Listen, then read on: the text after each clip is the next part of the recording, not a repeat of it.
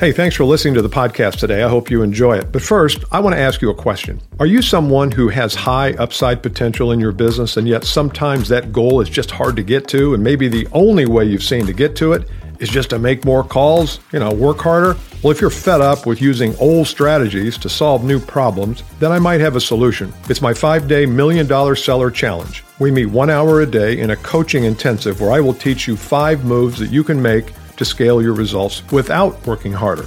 To learn more, click the link in the show notes or go to milliondollarsellerchallenge.com.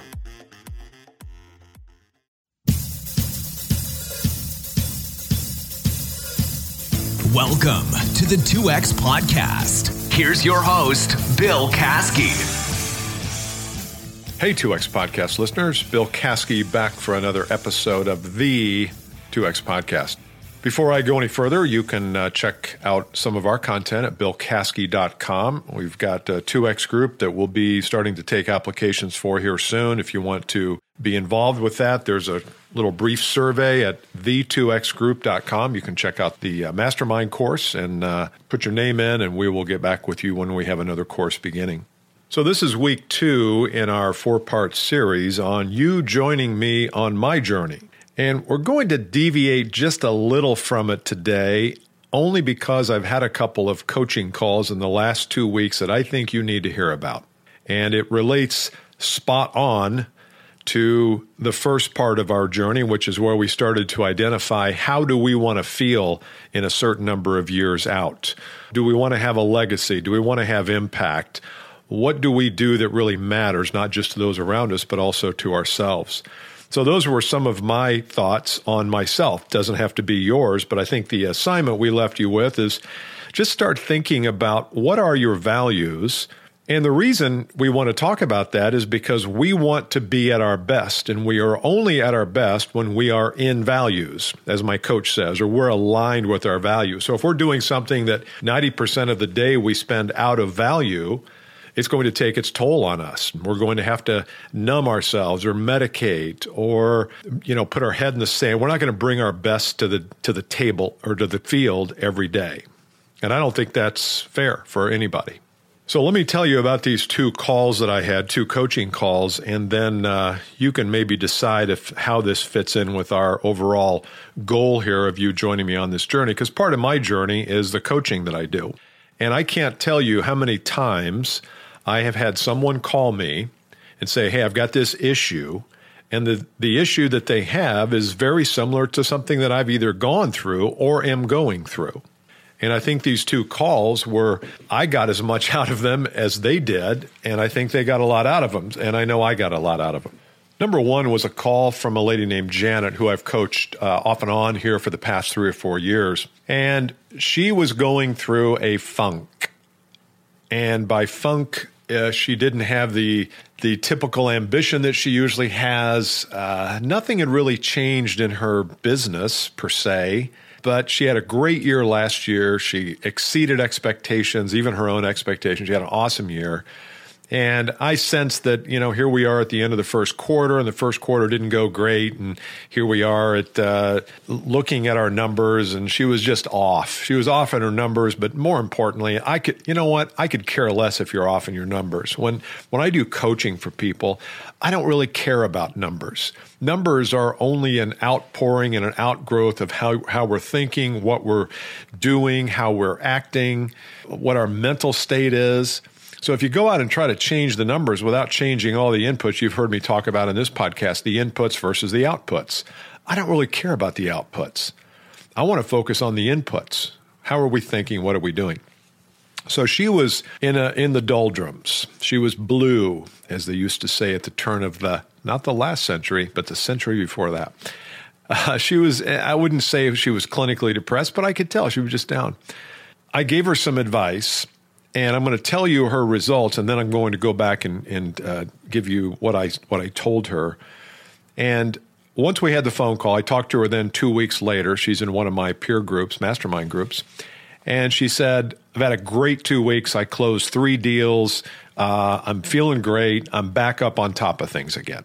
And of course, I always want to know, well, what happened? I mean, it wasn't just our conversation, was it? I mean, what, what did you do to get back up? And, and what she did was exactly what we talked about her doing. And I'm not suggesting that I had any magic, but I think, and because she had to do the work. So here's what I told her. As, as a coach, I said, whenever you are in a place that you're not happy with mentally or emotionally, you're in, you're in that down spiral you have to return to the why. You know, we've all watched the TED Talks that talk about the golden circles, and Simon Sinek wrote a book on it, you know, kind of get back to why. And, uh, well, actually, get back to why, discover your why, which I really do think we all need to have a, a good, strong why. But she was in a profession that she has been in for 15 years. And so nothing had changed there. And she still has a knack and a talent for this profession. And so I asked her, I said, why do you even do this? Why did you even get into this in the first place? And she told me. And what she told me was very inspiring. It was it was very emotional and this is the place for her, but she had lost touch with it. She had forgotten. Everything became about the numbers and the quota and all this stuff. As I said earlier in this podcast, I don't really care about. I don't really care. I don't care about the numbers and the quota because I know that's that's going to come if you get everything else right. And what she did not have right at that time, she had lost sight of the why. So my simple suggestion to her was return to it. Just go back to it you know, take a glass of wine, go out in your patio, and just think, why did I get in this business? Not just because I needed a job and because I needed the money, but what was there about this when you got into it that really intrigued you? And look back over your last 10 years, what really juices you about your business? And in her case, it was helping people. And I know that sounds very mundane and contrived and plain vanilla, but it was. And it was a very specific type of person that she was helping. And so she got back to the why. And she said over the last two weeks, she's been doing a lot of thinking, some writing. I think she even wrote a LinkedIn article, I believe she said, that talked about why her market is so important to her. And just that, just that. It wasn't like she had to force herself to make more calls. Oh, God, I've only completed 20 out of 100,000 calls this week, so I got to do the other 990. No, just get back to the why. There's a natural motivation in all of us that comes when we feel like we're synced up to our why, purpose. Why do we do what we do?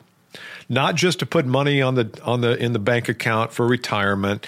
I don't think that's enough. I think it has to be about the work you do. There's something about the work you do that really inspires you and intrigues you and motivates you.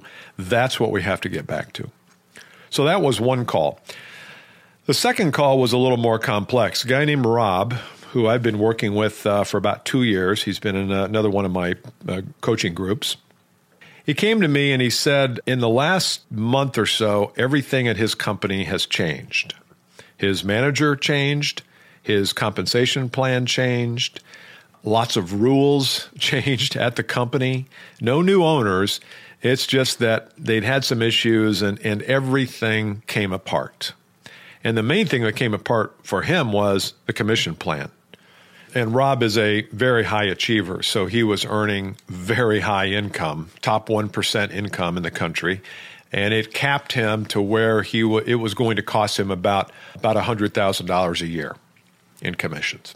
So significant, not inconsequential, as we say in the Midwest. Do we say that in the Midwest? I've never heard anybody in the Midwest say that.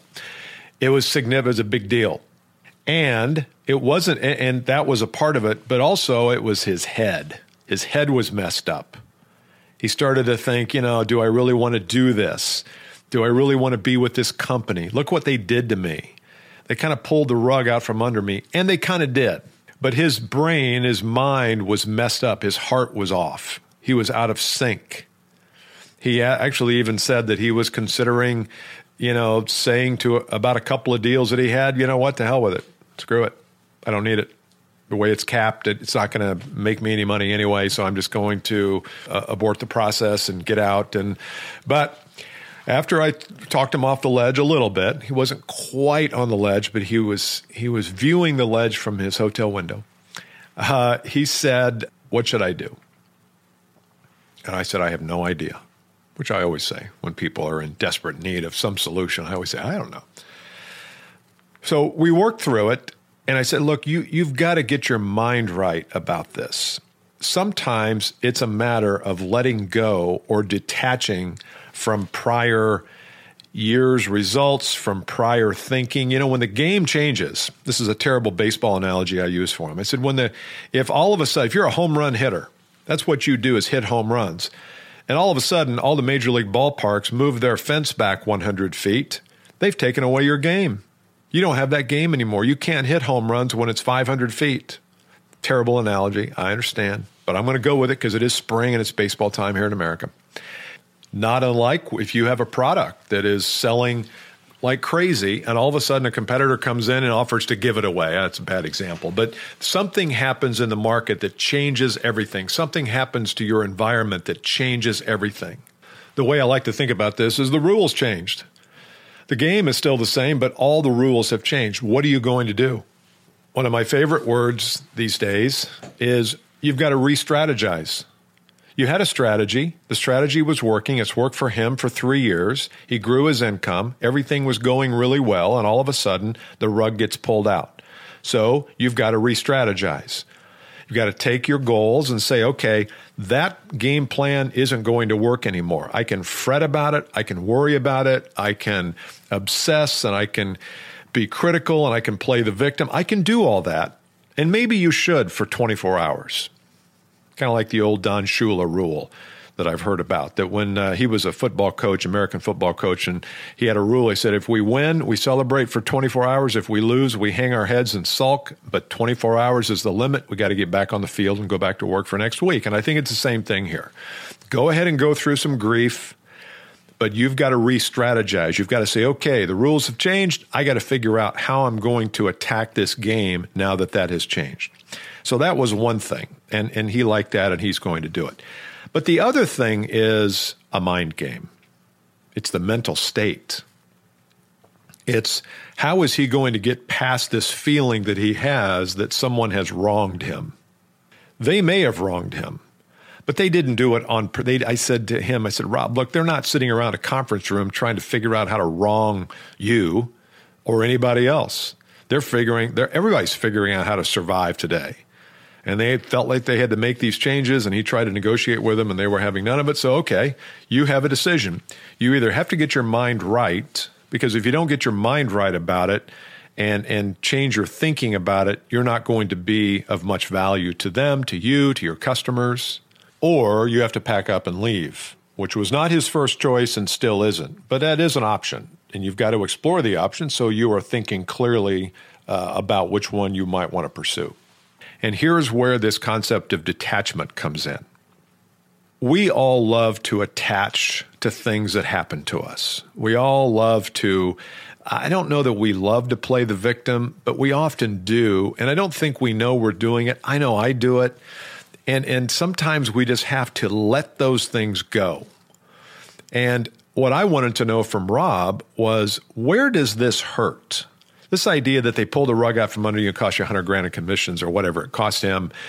I said, Where does it hurt? He goes, You know, I just don't feel like I was acknowledged. I don't feel like I was recognized. I don't feel like I was valued. And for him, that's a big value. Being recognized and appreciated is a big value. For some of us, it's not. For him, it's huge. Now, had his managers or leaders understood that that was part of Rob's value system as being recognized, appreciated, valued, then they could have probably done something different so that he didn't fall into this trap and this mental baggage of, of uh, feeling like he was a victim. But they didn't know that, or they did know it, they didn't pay attention to it. That's why leaders, you sales leaders who are listening, you need to know this stuff about your team. You've got to know it you're managing individual people. Do you do you know how they motivate themselves? Do you know what it takes to create a in sync value schedule so they are in value? And so that if they need recognition you give it to them? As opposed to saying ah you know what? They're seasoned vets. They don't need any recognition. I, I pay them i pay them damn well. I don't need to recognize them no, you don't need to recognize them, but A, they're going to leave if you don't. B, just think if you recognize them what they could what that could do for them. Talk about inspiration. but we don't recognize our people enough. So he has to go back, Rob does, has to go back and say, what is there about this pulling the rug out from under me that really bothered me? And he identified recognition. I said, do a little bit more work. It might be even something else. It probably has something to do with fear. Uh, fear that I won't matter, fear that I'm inadequate, fear that I'm insufficient. There's all sorts of fears of that that uh, kind of circle around the main issue, which is lack of recognition. But he then he's got to let that go. It's hard to let the let go of the notion of somebody wronged me. You, it's hard to do. You can't just snap your fingers and get rid of that. You have to go deeper, find out what the real issue is, and let that go. And I think this is part of our coaching journey that we're all on is things happen to us. Sometimes we can't explain it, like in Janet's case, we don't know why we just lost ambition. We just know that we don't have it. Or in Rob's case, the world changed, the rules changed, the game changed. Either way, we've got to go back to our knitting and say, what's really the truth about this situation? How can I be uh, self aware enough to be able to ask myself the question, what's really going on? And personally, I don't think we spend enough time at that. I don't think we need to lay in it, in the muck, but I think we do need to reach out and try to figure out some of these things. And then you can take corrective action. Once again, it's hard to take corrective action if you're not working on the right end of the problem. So, my question to you today is Have the rules changed in your game, in your market? Do you need to re strategize? And how do you manage your mind during that?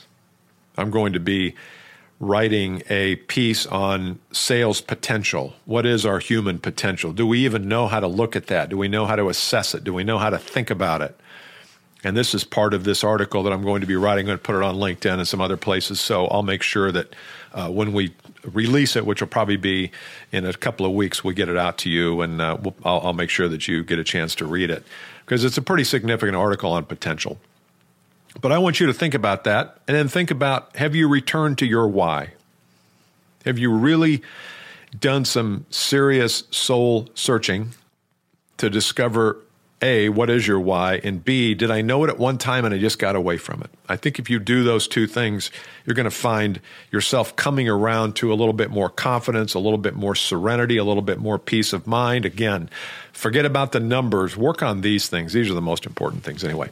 Once again, you can go to billcaskey.com and uh, you can also go to uh, check out our 2X group, which is a peer group for sales professionals who want to boost their income, generate more revenue, and uh, become more skilled while they're doing that. The2xgroup.com. And I will talk to you next time. Bye. You've been listening to the 2X Podcast. If you'd like to contact Bill, email him at bill at billcaskey.com or follow him on Twitter at Bill Caskey.